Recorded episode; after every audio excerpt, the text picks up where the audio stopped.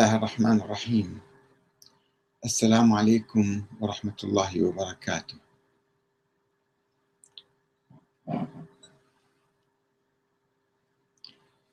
نتحدث اليوم عن آه، حزب التحرير الإسلامي الذي يدعو إلى الخلافة منذ حوالي سبعين عاما فما هو دستوره للخلافة؟ ما هو نظام الحكم في تصوره؟ وكم هو آه، متأثر بالفكر الديمقراطي أو رافض له؟ هناك تصريحات ونصوص كثيرة في آه، كتبه ضد الديمقراطية ولكنه مع ذلك الحقيقة آه، يتبنى كثيرا من المبادئ الديمقراطية. الآن نرى.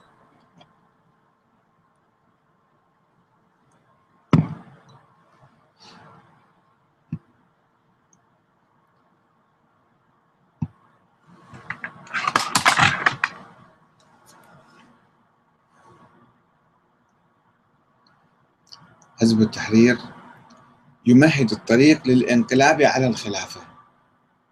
شيء عجيب يعني.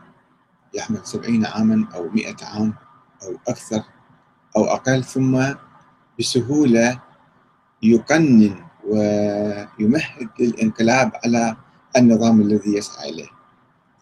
فهو يقول من ناحية الديمقراطية كفر وشرك. ومن ناحية أخرى هناك ملامح ديمقراطية في مشروع دستور حزب التحرير للخلافة ويقول أيضا طبعا كبقية آه، السنة يقول طاعة الخليفة واجبة حتى إذا كان فاسقا فاجرا ظالما جائرا من ناحية يقول عند انتخاب الخليفة يجب أن يكون عادلا ولكنه إذا أصبح خليفة لا بأس بأن يظلم ويفسق ويفجر ويفعل ما يشاء لأنه طاعته واجب إلا إذا أمر بمعصية في تلك المعصية لا تطيعها أما هو كنظام عام كحاكم فاسق فاجر ظالم هذا جائز. في زيارتي آه، لمعرض الكتاب العربي في لبنان في خريف سنة 2007 دخلت مكتبة دار الأمة التابعة لحزب التحرير.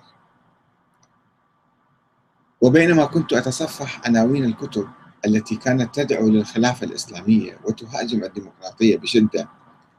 سألني المشرف على المكتبة عن رأيي بحزب التحرير.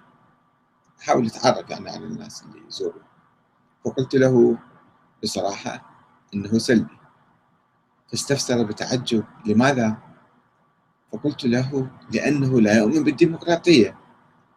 مما زاد في تعجبه ودفعه لطلب التوضيح والتعرف علي أكثر. فعرفته بنفسي وحدثته عن كتابي الجديد اللي كان قيد الطبع. تطور الفكر السياسي السني نحو خلافة ديمقراطية.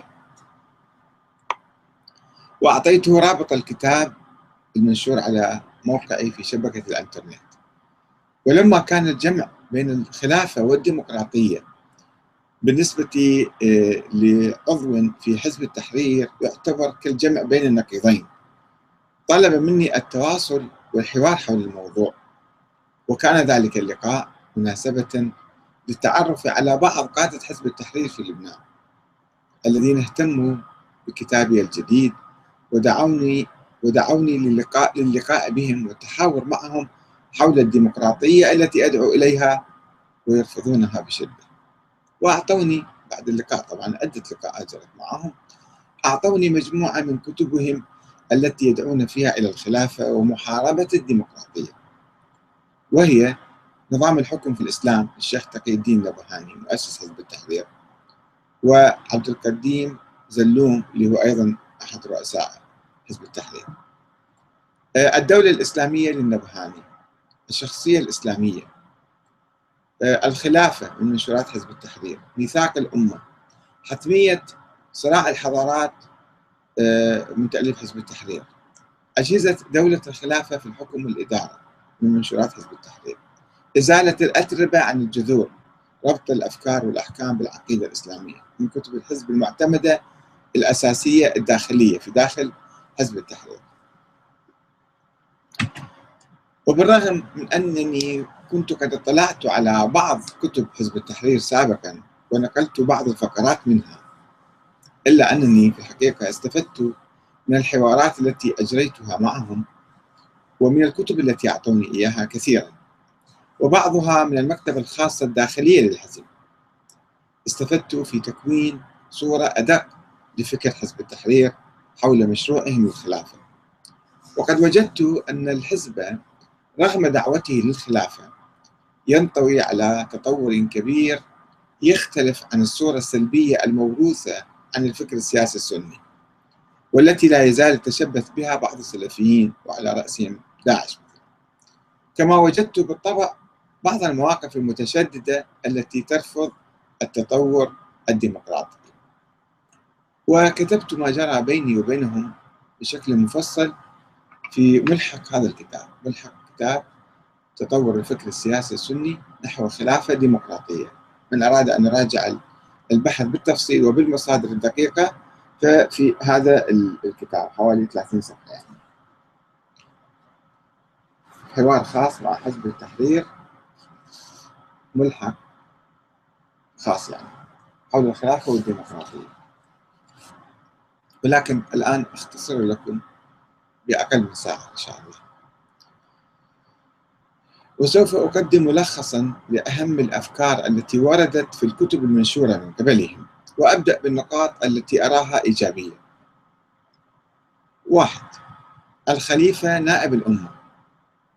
وفي هذا يقول الحزب على لسان مؤسسه الشيخ تقي الدين النبهاني رحمه الله الخليفة هو الذي ينوب عن الأمة في الحكم والسلطان وفي تنفيذ أحكام الشرع. ذلك أن الإسلام قد جعل الحكم والسلطان للأمة. تنيب فيه من يقوم به نيابة عنها وقد أوجب الله عليها تنفيذ أحكام الشرع جميعها وبما أن الخليفة إنما ينصبه المسلمون لذلك كان واقعه أنه نائب عن الأمة في الحكم والسلطان وفي تنفيذ أحكام الشرع. لذلك فإنه لا يكون خليفة إلا إذا بايعته الأمة فبيعتها له بالخلافة جعلته نائبا عنه. وانعقاد الخلافة له بهذه البيعة أعطاه السلطان وأوجب على الأمة طاعته. ولا يكون من يلي أمر المسلمين خليفة إلا إذا بايعه أهل الحل والعقد في الأمة بيعة انعقاد شرعية بالرضا والاختيار وكان جامعا لشروط انعقاد الخلافة. نقطة إيجابية مهمة جدا. غائبة طول التاريخ. اثنين اشتراط العدالة في انعقاد الخلافة وفي هذا المجال يقول الحزب يشترط أن يكون المرشح للخلافة عدلا فلا يصح أن يكون فاسقا والعدالة شرط لازم لانعقاد الخلافة ولاستمرارها لاحظوا هنا يقول الكلمة سوف نرى بعد ذلك ماذا يقول. لأن الله تعالى اشترط في الشاهد أن يكون عدلا فكيف في الحاكم والخليفة مثلا؟ ثلاثة عدم اشتراط القرشية وهذا شرط السنة طول التاريخ كانوا يعتبروه من المسلمات من الضروريات من الأشياء المهمة. آه السنة أقصد الحنابلة بالذات. الأحناف طبعا ما كانوا يعتبروه والعثمانيين آه إجوا هم تولوا الخلافة وتبنوا المذهب الحنفي الذي لا يقول بشرط القرشية وفي هذا يقول حزب التحرير لا يشترط لانعقاد الخلافة أن يكون الخليفة قرشيا أربعة اشتراط رضا الأمة في انعقاد الخلافة. وفي هذا المجال يقول النبهاني وحزب التحرير أيضا الخلافة عقد مراضاة واختيار لأنها بيعة بالطاعة لمن له حق الطاعة من ولاية الأمر. فلا بد فيها من رضا من يبايع ليتولاها ورضا المبايعين له. رضا من يبايع ليتولاها. هو نفسه لازم يكون يعني آه، راضي ما يجبر على الخلافة والمبايعين. وكذلك لا يجوز أخذ البيعة من الناس بالإجبار والإكراه لأنه حينئذ لا يصح اعتبار العقد فيها صحيحا لمنافاة الإجبار لها. لأنها عقد مراضاة واختيار لا يدخله إكراه ولا إجبار. كأي عقد من العقود. ومن هنا يتبين أنه لا يكون أحد خليفة إلا إذا ولاه المسلمون. نقطة أيضا مهمة هذه وجديرة بالتقدير. خمسة الأمة هي التي تنصب الخليفة. وفي هذا يقول الشيخ النبهاني أن الشارع قد جعل السلطان للأمة وجعل نصب الخليفة للمسلمين عامة ولم يجعله لفئة دون فئة ولا لجماعة دون جماعة. ستة. رفض الاستخلاف والعهد.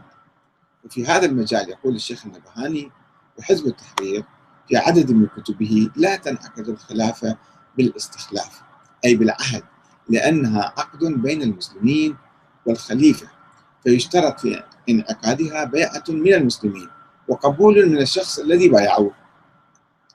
والاستخلاف أو العهد لا يتأتى أن يحصل فيه ذلك فلا تنعقد به خلافة وعلى ذلك فاستخلاف خليفة لخليفة آخر يأتي بعده. لا يحصل فيه عقد الخلافة لأنه لا يملك حق عقدها ولأن الخلافة للمسلمين لا للخليفة. فالمسلمون يعقدونها لمن يشاءون.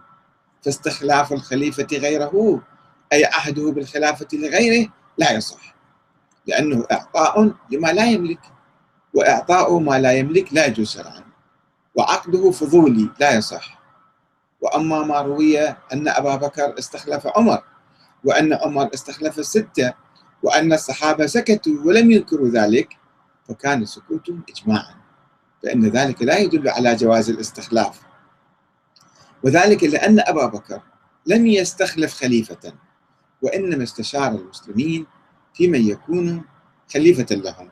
فرشح فرشح عليا وعمر أن المسلمين خلال ثلاث أشهر في حياة أبي بكر اختاروا عمر بأكثريتهم ثم بعد وفاة أبي بكر جاء الناس وبايعوا عمر. وحينئذ انعقدت الخلافة لعمر حين البيعة يعني. أما قبل البيعة فلم يكن خليفة يعني بعد التعيين أو بعد الترشيح. ولم تنعقد الخلافة له لا بترشيح أبي بكر ولا باختيار المسلمين له. وإنما انعقدت حين بايعوه وقبل الخلافة. ويضيف حزب التحرير. أن نظام ولاية العهد يعتبر منكرا في النظام الإسلامي ومخالفا له كل المخالفة. وذلك لأن السلطان هو للأمة وليس للخليفة. وإذا كان الخليفة إنما ينوب عن الأمة في السلطان مع بقائه لها فكيف يجوز له أن يمنحه لغيره؟ وما فعله أبو بكر لعمر لم يكن ولاية عهد بل كان انتخابا من الأمة في حياة الخليفة. ثم حصلت له البيعة بعد موته. بخلاف ما فعله معاوية من تولية ابنه يزيد فإنه يخالف نظام الإسلام. طبعا هذا الموقف يخالف كل السنة الذين يقولون عبر التاريخ يعني. الذين يقولون بأن أبو بكر استخلفهم. قراءة جديدة محاولة لتأويل